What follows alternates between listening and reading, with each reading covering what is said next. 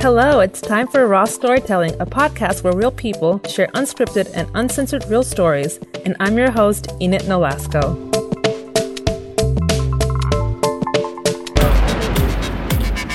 Santa Claus. Santa Claus. Santa Claus. Santa Claus. What's that sound? Santa Claus ain't coming. Santa Claus ain't coming to Mars. Santa Claus ain't coming to Mars. Welcome to another episode of Raw Storytelling. Can you believe we're already at the end of 2018? I'm really excited this will be the last episode of the year and will feature three stories from our live show from November 2017. The theme was transformations, and I find the stories to be so appropriate for this end of year episode. Let's start 2019 with fresh inspiration. If you're new to the podcast, all the stories you'll hear are from our monthly live shows recorded at Cafe Collective in Fort Lauderdale, Florida. If you will be in South Florida, we're looking for storytellers for our upcoming shows. See available dates and themes on our website, rawstorytelling.org. Santa Claus ain't coming. Santa Claus ain't coming to Mars. Let's start with our first storyteller, Sean Russell. Sean is a content marketer and media producer and can be found at lesaruss.com. That's L E S A R U S S.com. And his story is titled Possessed by a Sense of Passion and Purpose.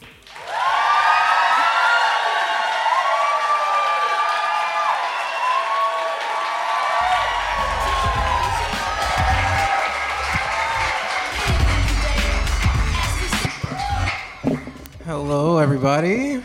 Uh, You all know my name is Sean, and today I'm going to talk about transformations. And I've gone through several transformations in my life because I just love being.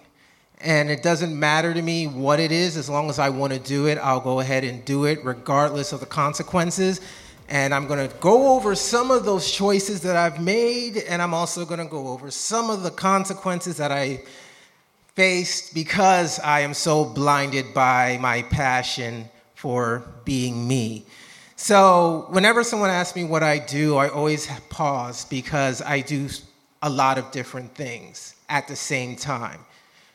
And I rarely get an opportunity to talk about those things without feeling super self conscious. But I said to myself, Sean, I'm going to give you a break today because I talked to myself. And I'm going to allow you to talk about some of those things. So I'm going to start from the end. There's a lot of people in this room that are in a group. Um, and we had the founder of the group last Raw Storytelling um, named Dynamo. How many of you guys know of Action, Action Club?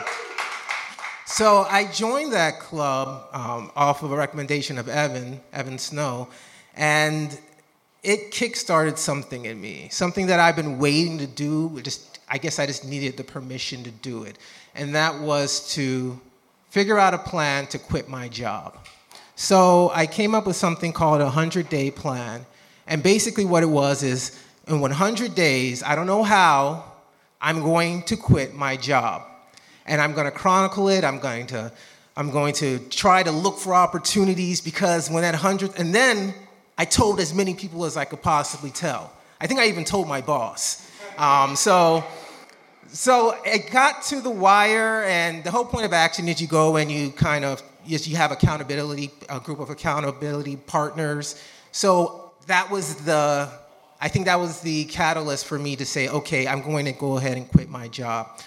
But I say that because I'm going to come back to that at the end, the result of what happened with that.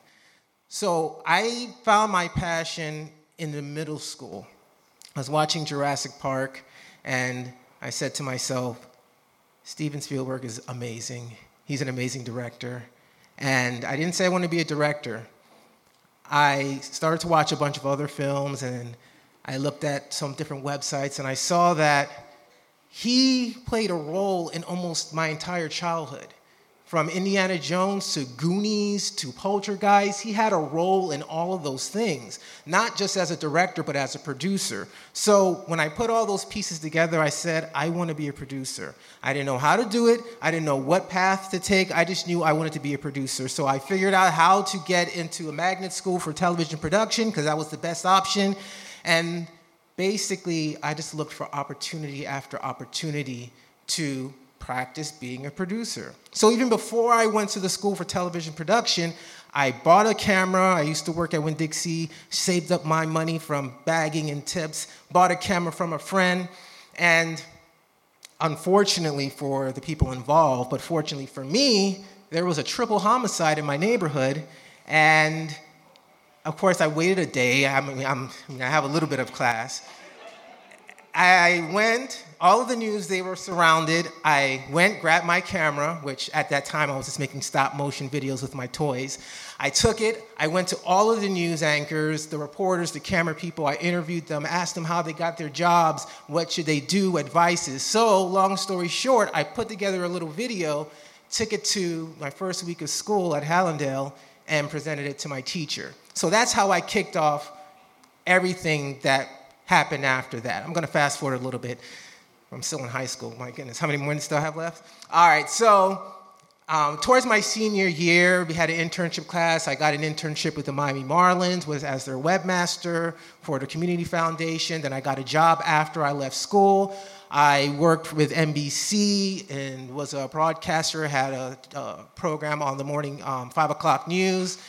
Then I went to, I went to, um, I went to college for television production and also found a lot of opportunities there. Worked for MTV, worked on a film, did a lot of different things. And I say all this because I knew what I wanted to do, so I was always looking for the opportunities to get the practice, to figure out how I can get to that path.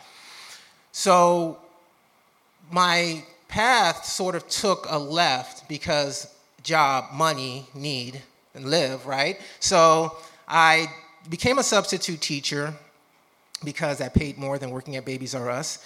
And from there, I was hired by the school to teach fitness and then teach technology. Then they hired me to be the microtech for the school. But there I found another passion of mine. I found that I love working with students.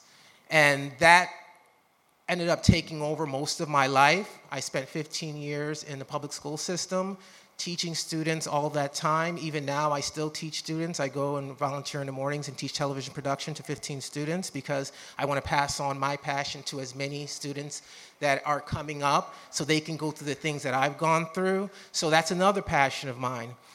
So, going into college, I decided to create my own production company and I launched a music blog. So I ended up figuring out how to get interviews with big bands and celebrities. I have like so many interviews with alternative rock musicians, and I didn't even like alternative rock when I first got into it. I partnered up with a friend. But that was also a great experience, being able to go on Warped Tour, go, travel around the country, interview 300 plus artists, go and see how the back end of the music industry is from EDM to hip hop it's crazy. Um, um, so that was the other part of it. I feel like I have like three other things that I want to talk about, but I'm going to not do that. So the last thing I want to say is um, another passion of mine, once again, t- working with the kids, is I started a nonprofit organization that was based off a puppet that I had. Yeah, when I was a teacher, I realized the students want to be entertained just like everybody else. Because I remember when I was in school, I was bored out of my mind. So I bought a puppet assistant. His name is Chester D. Dougal, and um, and you know I still have that nonprofit, and we're still running. So I say all that because I did almost all of those things I just mentioned at the same time, and I paid a price for it. I made decisions blinded by my passion and just didn't have money to pay my bills. And I could have easily had money to pay my bills and, and fix myself, but I didn't want to give up my server for my website. I didn't want to not go on this trip to do this thing. So I ended up getting evicted for a couple of places, selling my car to pay my bills, and at a point, I was actually homeless, living out of my car for a few months. You know, I got out of that situation by finding an office for like 100 or 200 and living out of that for a year. And but all the while, my business never suffered. I still was able to focus on my passion and move my things the way I needed to do. But luckily, all those things that I was doing, looking for the cue, all those things that I was doing gave me hope that I would get out of it. And whenever things got really, really bad, something always snapped and brought me to the next level. And I look at it as leveling up for where I am today. So I'm ending the story now with my 100 days. And right now, I'm in the best place in my life. I am constantly meeting people who are adding value to my journey. And it's making me realize that all the things that I sacrificed, all of the decisions that I made that people might have thought were foolish at the time, was for a reason. And I'm looking forward to see where my journey goes from here on out. And I look forward to hearing the stories that everyone's going to be having today at this um, event. And I thank Enid so much for inviting me and giving me the opportunity to speak to you, you all today. Thank you so much.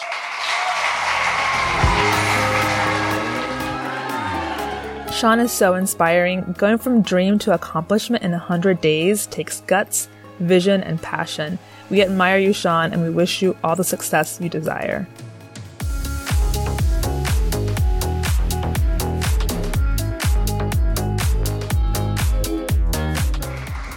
So I'm going to read a Too Raw to Share.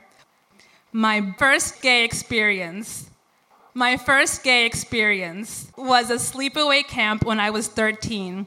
My bunkmate from Turkey gave me head one night while everyone slept. I wonder what he's up to now. Me too.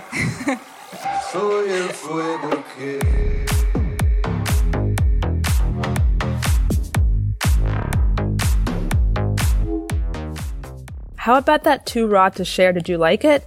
Do you have something you want to get off your chest? Send your transformation secrets to rawstorytelling at gmail.com and we'll post the juiciest ones on our Instagram and Facebook.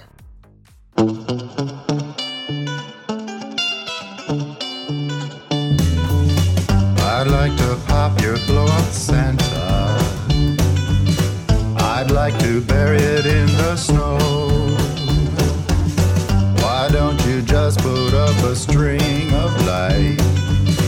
I'd like to pop that sucker flat. Okay, up next is Marty Elberg. He's an attorney unlike any other. You'll get a glimpse of his wild spirit and personality through his story. And I want to give him a huge thanks because he helped us early on with getting our legal mumbo jumbo in order. I'm so grateful for Marty, and you can find him at circleoflifelegal.com. I'd like to pop that sucker flat.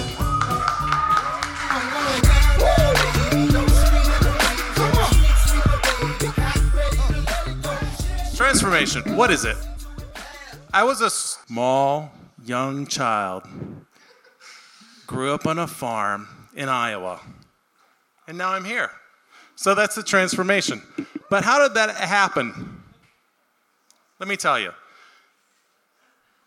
So I was comfortable. Y'all remember when you were kids, you didn't care about what anybody thought about you, right? You could go out wearing a t shirt and nothing else, or underwear and nothing else.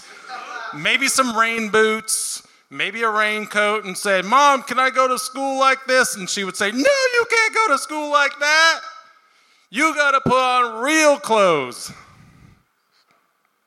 Kind of sucked, right? Right? Thanks. Thanks. I appreciate that. So, so then you started listening. And in high school, you cared about what you looked like, and you said, Oh, shoot, I gotta tuck my shirt in because those girls are looking at me. I don't want them to look at me funny because I don't have my shirt tucked in. So there it goes. So he tucked our shirt in, right? And then what they say? They said, if you want to succeed in business, you have to wear a suit, right? Guys, uh, you're, you're all too young for that, but really, that's what they said. And they said, you got to learn how to wear a tie. So, your dad or your mom or your PE teacher or whoever taught you how to tie a tie.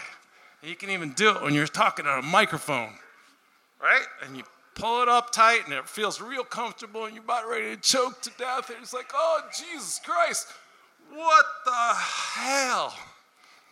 And then you study the history of a tie. Everybody know the history of a tie? the transformation of a tie and what it was before? No? Really? Google this shit. It's real. All right. So back in the time, in the feudal ages, you know, remember when uh, London and England and wasn't like London and the Queen that we know now? It was actually real royalty, and it was cold and drafty, in those castles that they lived in that seemed so awesome, but they're not because it's cold and drafty. Where's my, where's my man from uh, England or uh, Ireland, right? Cold and drafty. You've lived in a castle before, right? Yeah, cold and drafty. So they were scarves. They were literally scarves to keep them warm. And then what did they do? Well, shit, that's not enough. We got to put a jacket on. Hang on, hang on to put a jacket on. So we put a jacket on. Oh, that's better. Ah, ah, yeah, that's warm, right? Warm, warm, warm. And the royalty were the only people that got to wear suits because they were the only ones that could afford it. So what happened? Society looked upon them as royalty, and they thought, I'm gonna dress like that when I get old because I want to look good like that. But the only reason they wore it is to keep warm because those castles were cold. And then they migrated to the United States and they said, oh, we're to keep up our tradition of wearing scarves and jackets. You know why they put buttons on here? Anybody? Come on, this is interactive. It's okay. Buttons, buttons. Why? Exactly. Because the royalty, they really weren't that civilized either. And the guys would wipe their mouths with their jackets, and they put buttons on them to stop them from wiping their mouths with their jackets. You can laugh, it's real. Totally real. And today, what do we do? We have jackets with buttons, and we wear a scarf and we live in Florida. How hot was it today? It's winter, yeah. But it was like 90 degrees today, right? I was sweating my balls off walking to court in this. Yesterday, I actually had a real suit on. The day before, I had a real suit on. It's ridiculous. Why? Because we want to appear to be professional, we want to appear to be royalty, right? And that's what I thought I had to do to be successful. So for years, I wore a suit, I wore a tie. And now, I think back to when I was a child and when I was comfortable because I didn't have a freaking thing choking me. Because it does, it chokes me. Every time I put one on, like, gag. As soon as I walk out of the court, oh, by the way, I'm an attorney, if you didn't figure that out when I was talking about going to court. I'm not a convicted felon. That's not why I went to court. I'm an attorney. That's why I go to court. When I first came up here, who's this guy? He's not an attorney. He wears a polo. Well, that's right. So when I take the jacket off, and I take the tie off, and I untuck my shirt, now I'm comfortable. I'm no less confident in myself. I'm no less, well, maybe I'm a little less smart, but my clients actually see me as a human being, not as a person that hides behind a coat or a tie and feels like I'm telling them what to do. Now I can connect with them and I can teach them and I can inspire them to go through life like I do. Be comfortable. Be comfortable in your own skin. You don't have to dress up to show who you are. You just have to show who you are by being who you are. And that's me. I was transformed from being the kid from a farm that was told you have to put a suit on to be taken seriously to an attorney that never wears a suit unless I have to go to court. And if you catch me on a Monday or a Friday, I'm in flip flops and shorts and a t shirt. There you go. Transformation. This past November 10th, I had the incredible opportunity to be a speaker at the Women in Power Expo. This is an expo dedicated to supporting women entrepreneurs, and I couldn't have been more proud to be part of the event. Well, the Women in Power Expo was founded by our last storyteller for this episode, Alexa Rose Carlin. She can be found speaking all over the country, but for raw storytelling, she took off her public speaker hat and really got raw. I hope you enjoy her story of transformation and go check her out on Instagram at Alexa Rose Carlin. Her story is titled Shedding the Old and Welcoming the New.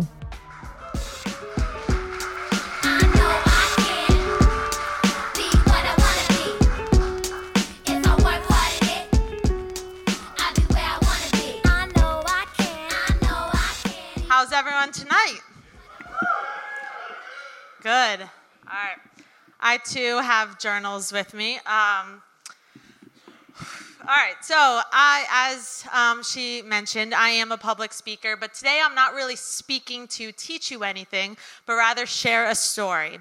And um, you know, I've my life has been like really crazy for the past couple of weeks, so I haven't really thought too much about what I was going to speak about until this past week.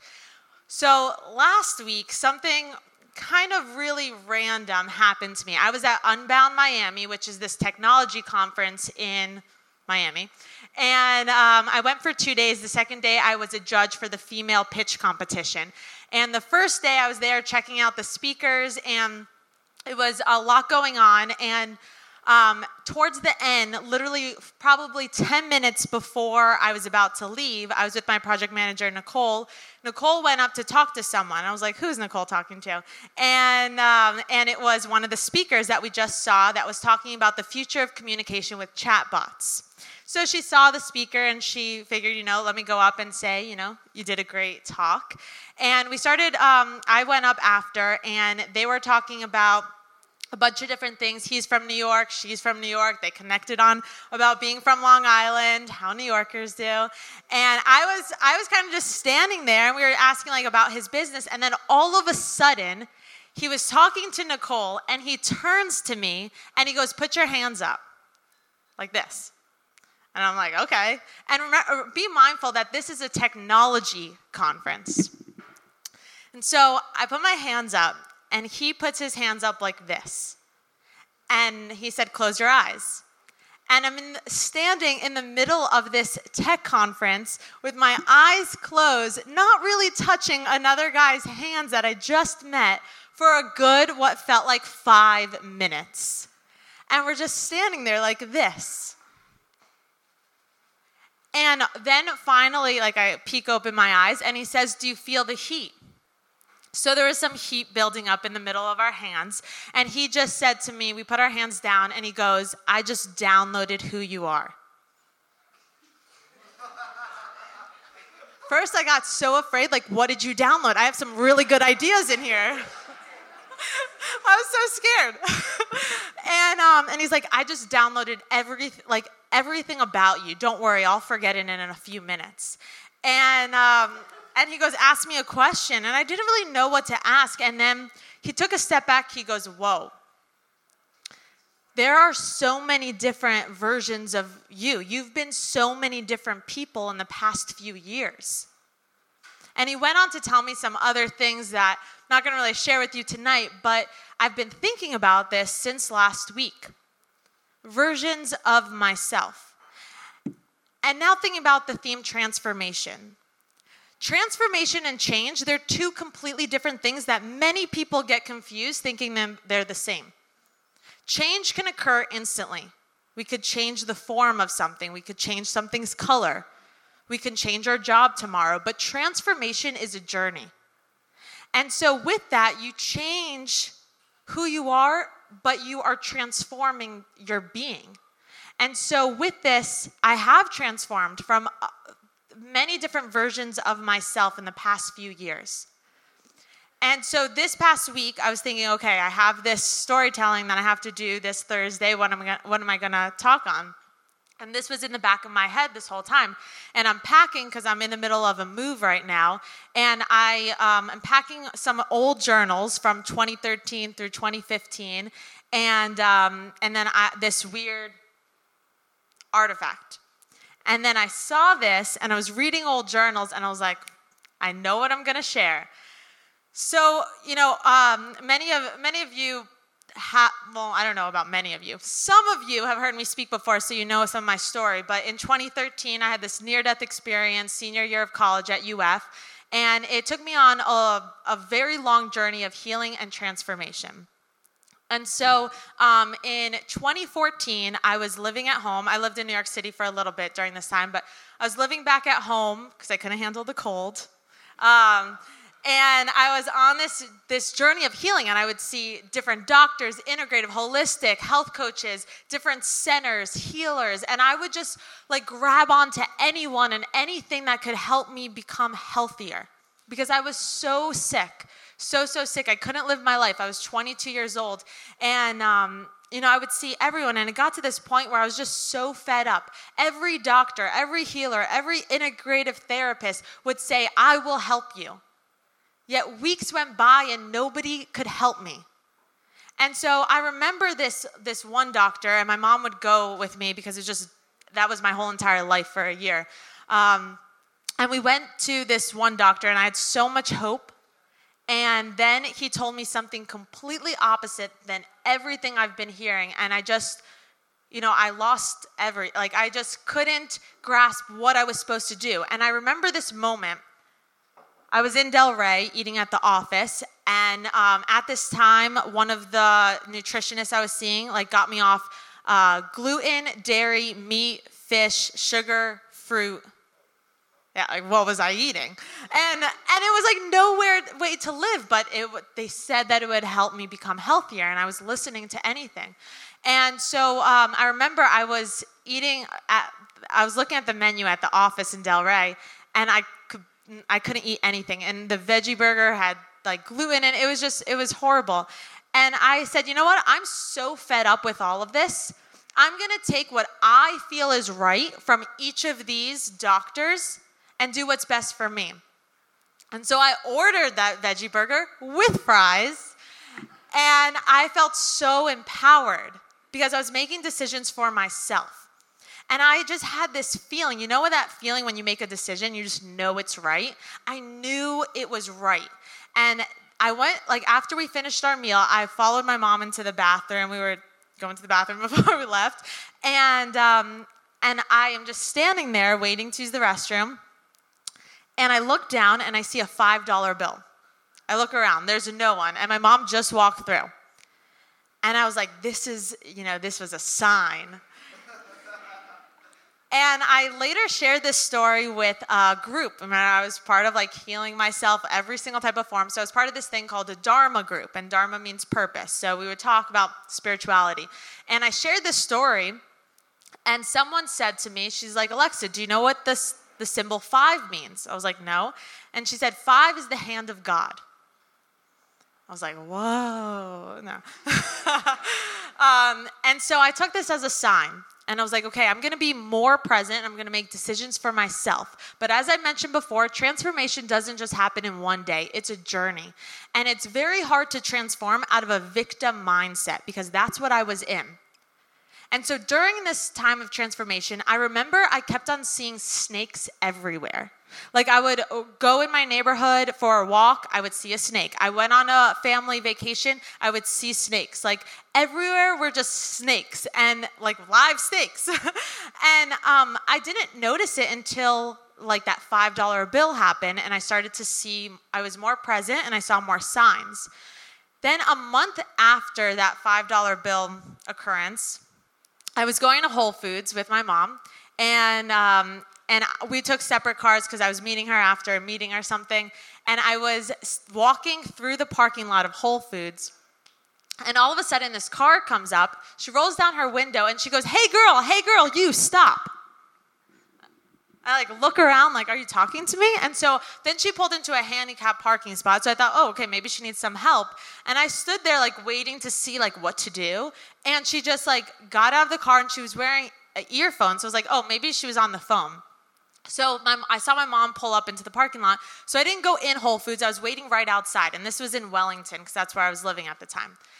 And uh, this woman starts walking and she walks straight up to me and she goes, Your energy. I felt your energy from my car. She said, There's something big happening in your life right now, but you're not appreciating it because you're holding onto something from the past. And this woman was right. I don't know who she is, I've never seen her again, but I was holding on to something from the past because I was still in that victim state of mind. And, um, you know, with transformation, it's, it's how you choose to live your life. And it's how, to, how you choose to take what's happened to you and turn it into something that's happened for you for the better. And so while I was packing and then thinking about this guy that just happened last week with like how I've been many different people, I opened up this journal that I was packing and I saw this poem and I, you know, figured this is raw, vulnerable, like she shared in her uh, journal. Um, so I'm going to share it with you. And it talks about how with um, pain and sadness, it's a feeling that overcomes everything else. If any of you have struggled or have ever felt pain, you know it's so encompassing that you can't think about anything else. I have two minutes, so let's do this. All right. It's, it's a poem, by the way. August 3rd, 2015. I look for a feeling of pain, wanting the past to run through my vein. I question myself on this occurrence, trying to ponder and provide me assurance. I wonder why I'd want this feeling in my heart, a hollow feeling in my chest I cannot dart. I think I finally figured it out. It's the emotion in my life that has the most clout. The constant feeling and strong emotion like a rapid current in the ocean. It's always there day in and day out, not like happiness where you wonder when it will come about.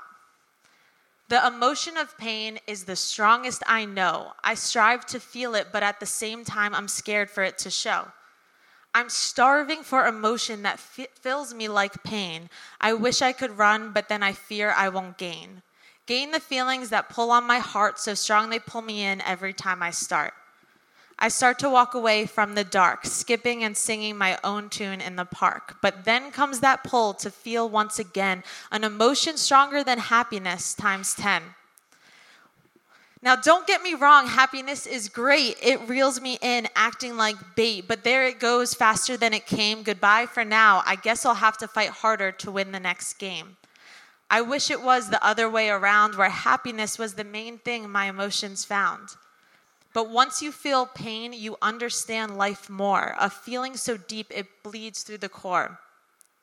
I don't think I'm striving for that pain, but rather a feeling of great gain. I want a constant feeling that fills my soul, a colorful feeling not looking like coal. So, what I guess I'm saying here is that it's healthy to feel, my dear. Happiness can be constant, I think. It's a change of mindset every time I blink. I need to change my thirst of emotion. At least that's my current positive notion. I just want to feel something as strong as that again without going back to the darkness. I want to live in Zen.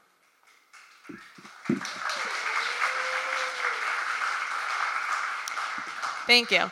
So, to finish up, because I know I'm running over time, uh, to finish up, that was something that I feel is can you guys can relate very well with because if you've ever felt that it's like we harp so much on why are we feeling sad versus why are we feeling happy we allow happiness to come and go and so while i was cleaning out my room um, this past week i came across this this I don't even know what to call this. And, um, and so when I said through this journey, I was seeing snakes everywhere and where transformation really began. I remember I was living in, um, in a neighbor, I was living with my parents in Wellington.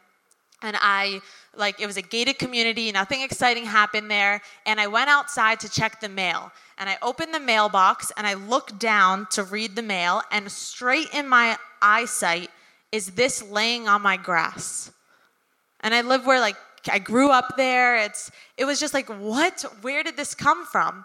And I remember I took a picture of it before I picked it up, and not, nothing's inside of it. It says it's handmade in India, and there's all these different artifacts on it.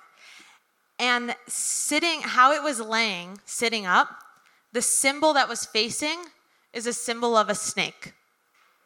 And so then I really looked like, what does this mean? There's snakes everywhere. And when snakes transform, they shed their old skin. And so, in order to truly transform, you have to shed the old to welcome the new. Thank you.